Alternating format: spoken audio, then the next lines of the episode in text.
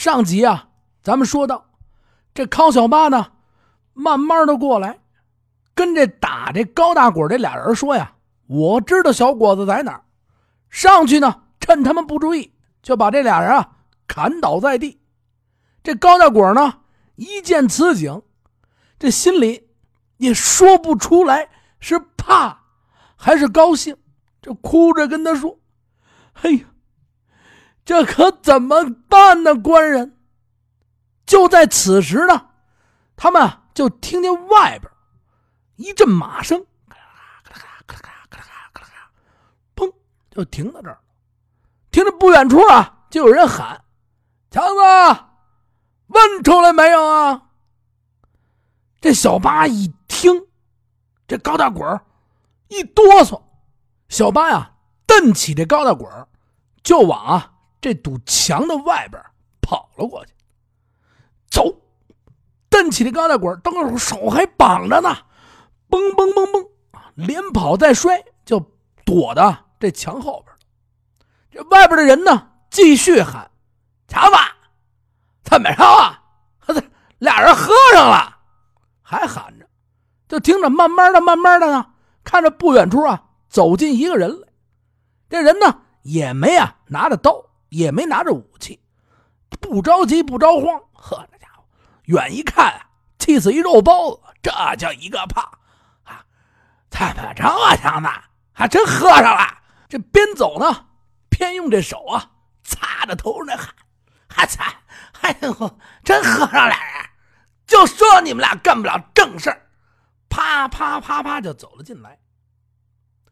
走到这院当间，还有啊，大概几米的距离，腾楞就傻了，看这地上，啊，哎，哎家，哎家，刚要回身往过跑。就在他没看清，就似看清楚似没看清楚，一定睛这个时候，哎，这小八呀手里拿着一块石头，背在后。嘿，嘿，这位爷，这，哎呦，您怎么了？这哥们看着他，嗯，嗯，又看了看小八，呃，你，你，嗨，是我，这块石头就呜。就飞了出去，你想想，这石头还有尖还有棱啊，噗就打在这面门上了。搁着也怕，噔噔噔噔噔，扑通就坐在地上。就在这个时候呢，小八呀，快步走了两步，把地上那把刀抄过来，烤着过去啊，噗，哟，这刀啊弹出来了，太胖，哎，小八一使劲，我呲这这这这这噗，扎进去。拔出来，噗噗两刀。这胖子结果。回手呢，小八看了看这个被杀的胖子，又看了看不远处这俩人，手里呢还提着这刀。嘿，这是要逼我走上绝路啊！老天爷，我遭了什么孽了？罢了，罢了。你让我走这条路，我就走吧。小八呢，回身啊，看了看这几具尸体，不慌不忙的把这刀呢往啊地上一搁，转过身来，就朝着这高大果啊走了过来。这高大果早已经就吓得不行了，你想想。一个老这么老实的一个老人啊，就种果子，他能不害怕吗？就在这儿，双手给绑着，不行了！哎呀，不行，完了，他死了！完了，完了，完了，完了！啊，他过去呢，把老人的双手给解开，走到这老人身边，叔叔，您啊，甭害怕，人呢是我杀的。这祸呀，是我闯的，您别怕，有任何事情，都是我来。您放心，这老头看，你，我不招他，我不惹他，我都快弄死了。今儿你闯了这么大的祸，三条人命啊！哼，恐怕咱们全完了。小八看了看他，没事叔叔，我跟您说一下，闺女在我那儿呢，您甭怕。哎，现在咱们趁着没人，赶紧啊，先走。我先把您啊和您闺女安顿好。咱们能躲几日，先躲几日，活着不比死了强啊！您啊，先跟我走，别怕了。老爷子呀，还是害怕的不行。解开东西以后呢，这老头啊，身上啊也受了点伤，也走不了太快。他把这马呀牵过来，把老头啊往马上一扶，这老头啊在扶着哆嗦。刚走到院门口，哟，这小八忽然想起了什么，哎，您等一会儿，等一会儿，叔叔，我得回去啊看看。他回去干嘛去？走到这尸体旁边，哎，捡点武器啊！一般杀了人都掉武器啊，掉装备啊，捡点装备，把这三具尸体翻过来，从这身上啊挨盘仔细的搜查了一遍。哎，你还甭说啊，三个人身上有这么一共啊三四两碎银子，哎，全把他敛到了手里，啪啪啪的，心想啊。可能是这 boss 啊不厉害，没掉多少重武器。哎，得了，啊，凑合着。话锋的转回来，你说小八能不害怕？无缘无故的啊，就说是有缘有故，谁愿意杀人呢？啊，毕竟也年轻，是不是？他心里也非常的忐忑不安。这回去这一路上就在想怎么办。想着怎么办。也不知道怎么办，这手上呢还全是血，走到河边，把这手啊唰唰唰洗了洗这血，老爷子还是一直哆嗦，噔噔噔噔，就回到了这个三哥和玉五爷给安排的住所，走到这后院，把这马呀提前没到这院门口就给放了，走吧，拍拍屁股啊，别完到时候招来了是非。因为晚上他杀完人也没人看见，对吧？先在这躲躲啊，人家肯定认为老头啊或者什么，是不是追老头呢？也不见得追到这儿，把马先给放。进到后院以后呢，噔噔噔，敲了敲啊，这小果子这门，果儿啊，八哥回来了，你听见没有？八哥，八哥回来了，开个门，开个门，哟，这小伙一听，八爷回来了。滋扭扭扭扭，把门一看，再一看，八爷身边呢站着他老爹。哎呦，这脸上呢也是血，身上也脏。哎呦，爹爹，爹爹，你听见没有？受苦了啊，受苦了！父亲，您这受苦了。王姐啊，赶紧搀到屋中，在床边啊一坐。父亲看着闺女呢，洗漱的挺干净。虽然说这衣服没换啊，但是呢，心里啊也非常的安慰，自己啊也非常踏实的。闺女没什么事儿嘛。哎呀，闺女啊，哎，父亲看着你没什么事儿，我这心里啊，哎，也不踏实啊。哟，这闺女一听说父亲怎么了？嗨，你。这位英雄是把咱们救了，还是把咱们害了呀？这小伙子越听越不是理儿，怎么了，父亲？我确实是被他救的，他不是把您也搀回来了吗？闺女呀，他可是把咱们给害了。哟，怎么了？这小八一听这个。哎呦叔叔，叔叔，叔叔，您先坐，您先坐，您先坐，您先坐。这小八呢，又看了一眼啊，小果 小果妹妹啊，刚刚啊，我去救啊，你父亲。怎么着？怎么着？怎么着？这么着？这么着？这么着？那么着？那么着？那么着？这小果一听啊，怎么着啊？嗨，就把这事情啊一五一十的跟这小伙子全说。小果这两行泪啊，刷刷就往下流。瞬间，扑通，就给这个小八啊跪到了地上。我把您给连累了，我对不起您。他这父亲在旁边看着他，起来起来，果子，连累什么呀？他把他们给害了，还这嚷嚷。这时候这老爷子不害怕了。瞬时呢，这小八赶紧把小果子搀起来。叔叔，您别急。小果儿，事情是我惹的，但是已出此事，我也没有办法，谁都没有办法。咱们呀，先在这儿躲躲。你不是知道吗？我也是来投奔玉五爷的。我想呢，玉五爷在通州这块势力也不小，咱们住到这儿定是安全。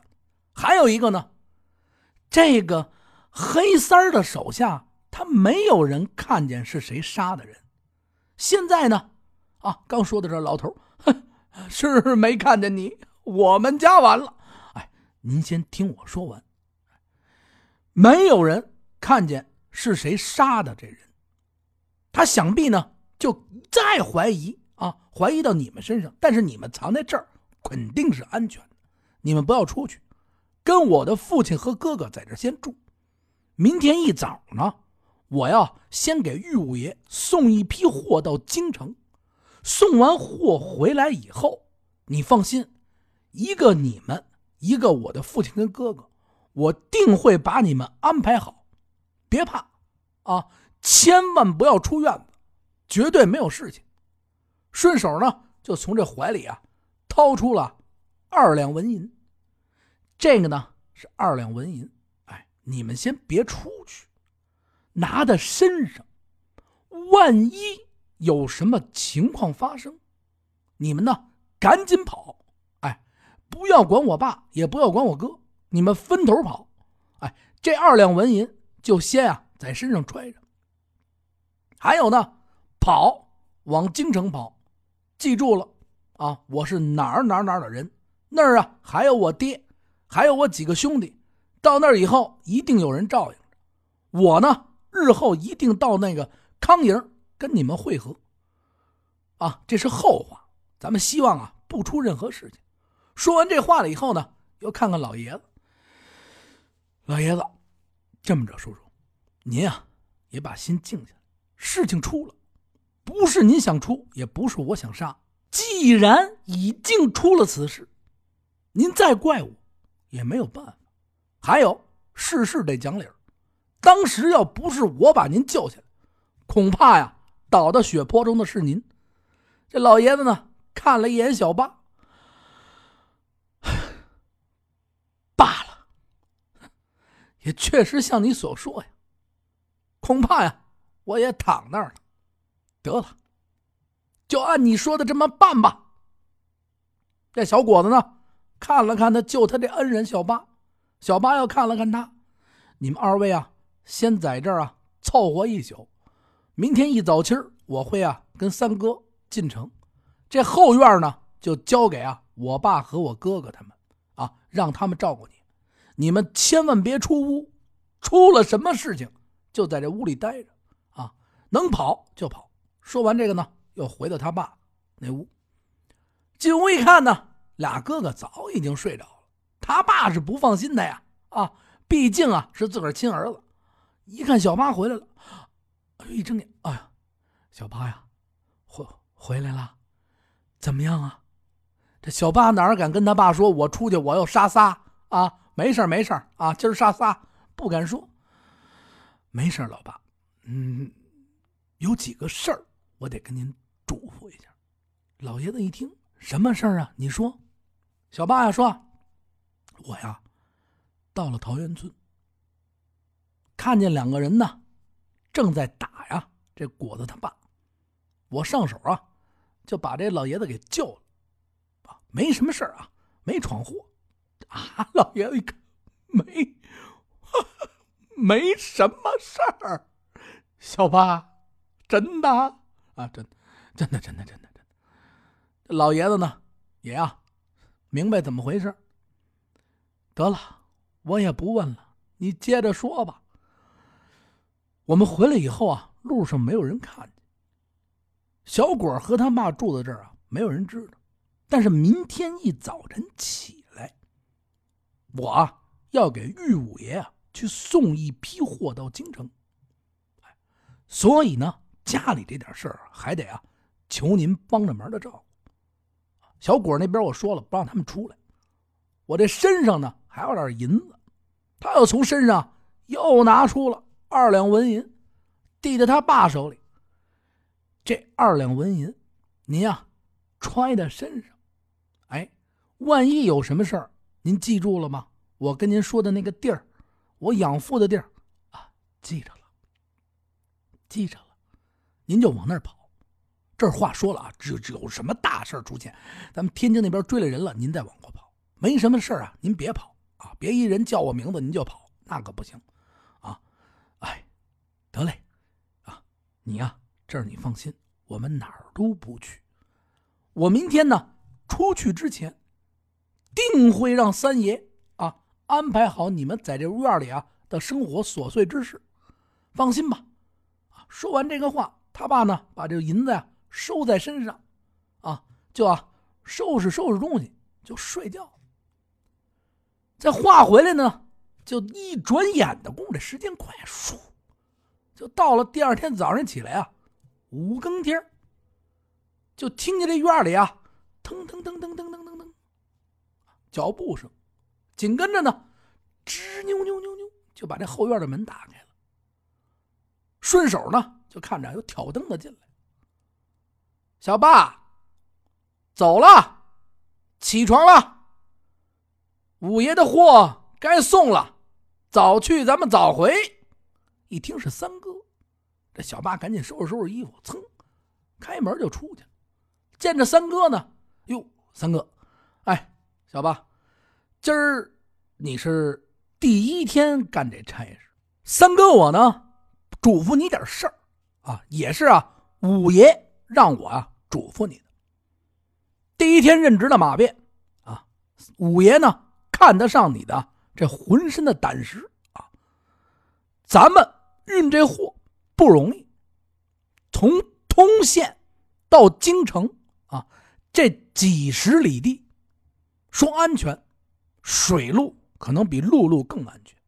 今儿这批货呢，咱啊得走路上，走不了水上。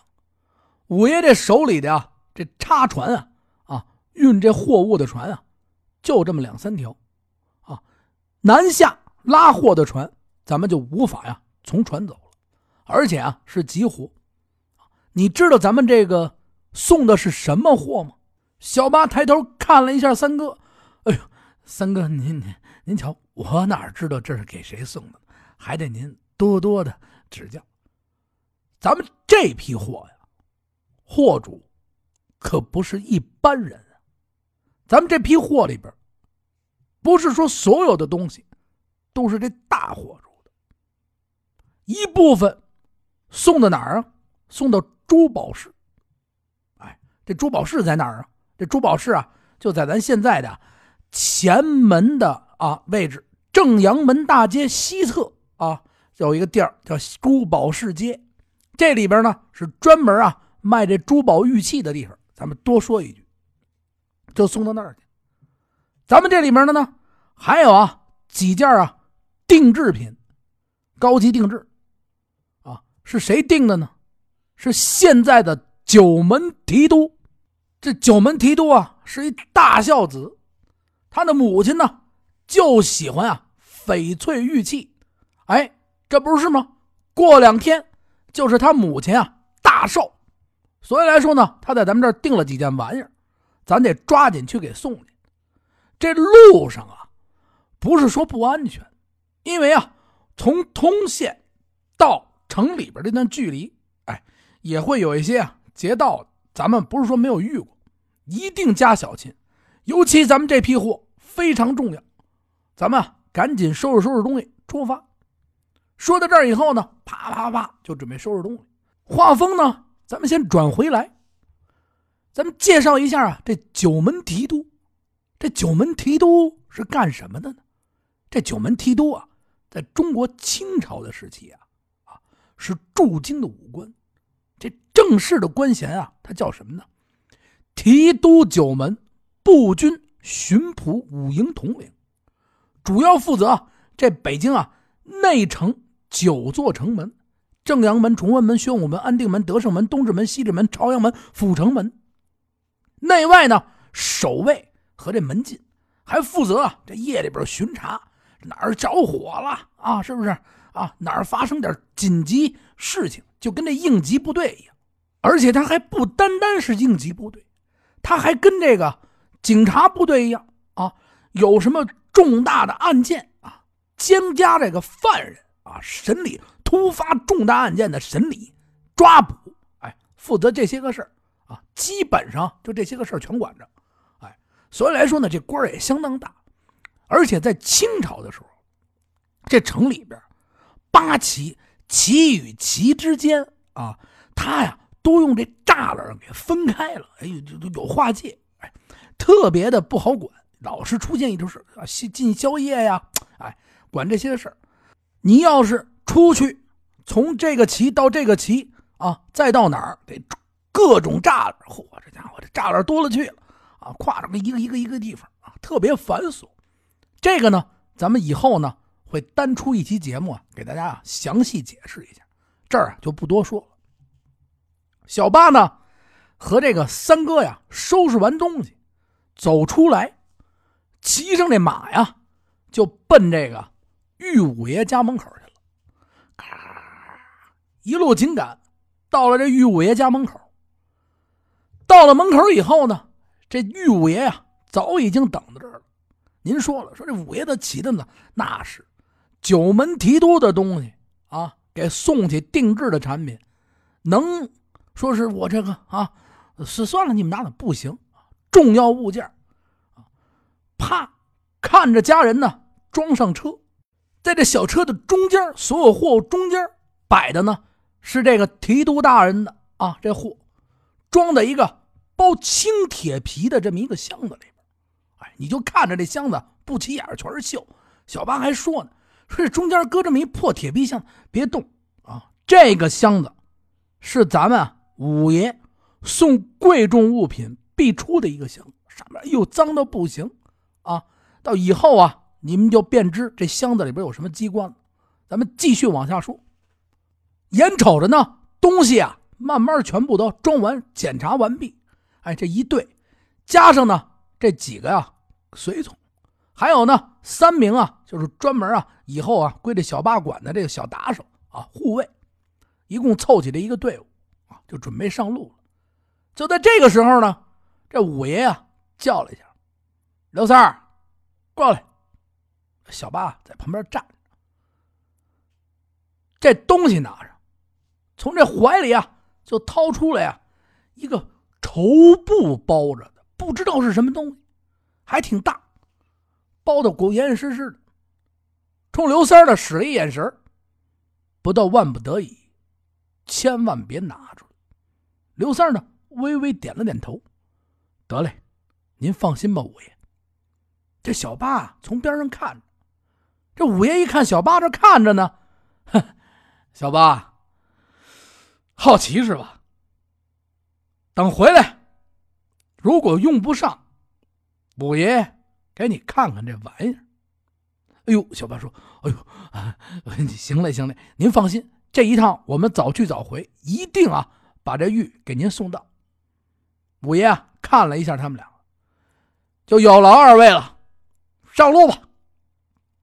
这一队人马呢，就从通州啊，陆路开始往啊这北京城这走。小八和这三哥一人啊骑着一匹马，后边这些个随从们呢，都坐在这马拉的车上，咔咔咔咔咔就往北京这边来。这一队人马呢。顺着这运河往过走，一路呢也啊走的非常的平稳。他们呢快到晌午了，走到什么地方了呢？就走到这朝阳门这关仙的东边，关东殿这一带。刚走到这儿以后呢，实际上啊，咱们现在想想没多远，但是过去是马是人是走脚，哎，他得且走一段时间呢，啊，走到这儿已经是晌午了，太阳呢也升上去了，让这马呀在这关中店这块找了一块河边歇了一会儿。过去咱不是说了吗？出了朝阳门这一块一块都是河，河非常多，水系非常的旺盛，休息一下啊，小歇。路边呢还有很多呀，普通老百姓支这个野茶摊哎。在这儿啊，茶棚子、野茶棚子，在这儿卖这个野茶。哎，您渴了，您上这茶野茶棚里边喝口茶，喝完了以后呢，您再继续，咱们再上路。这小八呢也懂事儿，这兜里啊带着银子，到这茶棚里呢啊买了这么几碗茶给他。哎，各位兄弟啊，三哥，咱们一块喝点茶吧。啊，也渴了，特别懂事，到茶棚里去啊。一数，把这些茶呀买完，大家伙啊都聚在这喝茶来，把这车呀全都停到路边，喝点喝茶。正喝着茶呢，就看啊，也是从啊这通县这个东边，呼噜呼呼呼呼呼过来一队啊骑马的人。这一队人马呢，看着呢有个五六匹马的样子。前面并排呢，三匹马，两匹白马，中间加一黑马。哎呦，这黑马这叫一个黑，特别特别的黑，而且旁边这两匹白马一加，更是显得他漆黑无比啊！远远的呢，再一瞅啊，这黑马上这人，嚯，这叫一个高，搁现在啊，咱这说得奔三米去了，得两米四五的大高的身子。非常的壮，连帮胡子啊，这胡子呀，从这眉毛上就往下耷了。呵，这家伙你看不清楚啊，这满脸都是毛，黑乎乎，就这么一大高大壮。这旁边两个呢，酷似啊是他的随从，哎，长得不是很奇怪，比较正常。这一队人马呀，咔咔咔就往回走，不慌不急，就走到了这茶棚这底下。这刚走过这茶棚，刚要走过，这上面这黑的个儿啊，满脸胡子，这个侧眼呢就看了一眼啊，旁边他们啊运货这车，瞄了一下。他瞄这一眼睛，你说怎么那么奇怪呢？这小八呀，一直在这茶棚外边啊，就盯着这一队人马，就看呢，因为这人太高了，太奇怪了，他不是正常的人呢，啊，怎么是这样？哎就看见这人啊，这眼神啊，扫了一下他们这货，紧跟着呢，这队人马呀，就刚过这个茶棚子，吁，这最高的这哥们儿啊，就从这马上跳了下来，停一下，噗噗噗噗，这回小八看清了，七个人，还不是五六个，唰唰唰唰全下马了，把这马呢往旁边路边一拴。回头呢，这打头的看了一眼他们这货，又看了一眼，这马棚里边他们这几个人。就在这个时候呢，三哥往外啊也看见这帮人了，但是这附近还有好多老百姓在这喝茶，想着这闹市之中啊，估计啊没什么事继续喝。但是小八呀，真的是有点感觉。你想啊，没事看见你们这东西，这眼神啊边往过走呢，快走到了，就喊了一句：“就听这大个这辆车是谁的呀？拉的什么玩意儿啊？”就冲那茶棚子里边这么喊着，蹭蹭蹭两步就走到茶棚里边了。就在这个时候呢，他又喊了一句：“谁的车呀，兄弟们？”还露着微笑。喊完这句话以后呢，三哥瞅了一眼小八，小八瞅了一眼三哥，就看这三哥呀，从这怀里往出掏东西。哎，咱们这回啊，就说到这儿，还是啊，感谢大家的收听。废话不说啊，加我的私人微信八六八六四幺八，或者是加咱们的公众账号听北京。感谢大家的收听，再见。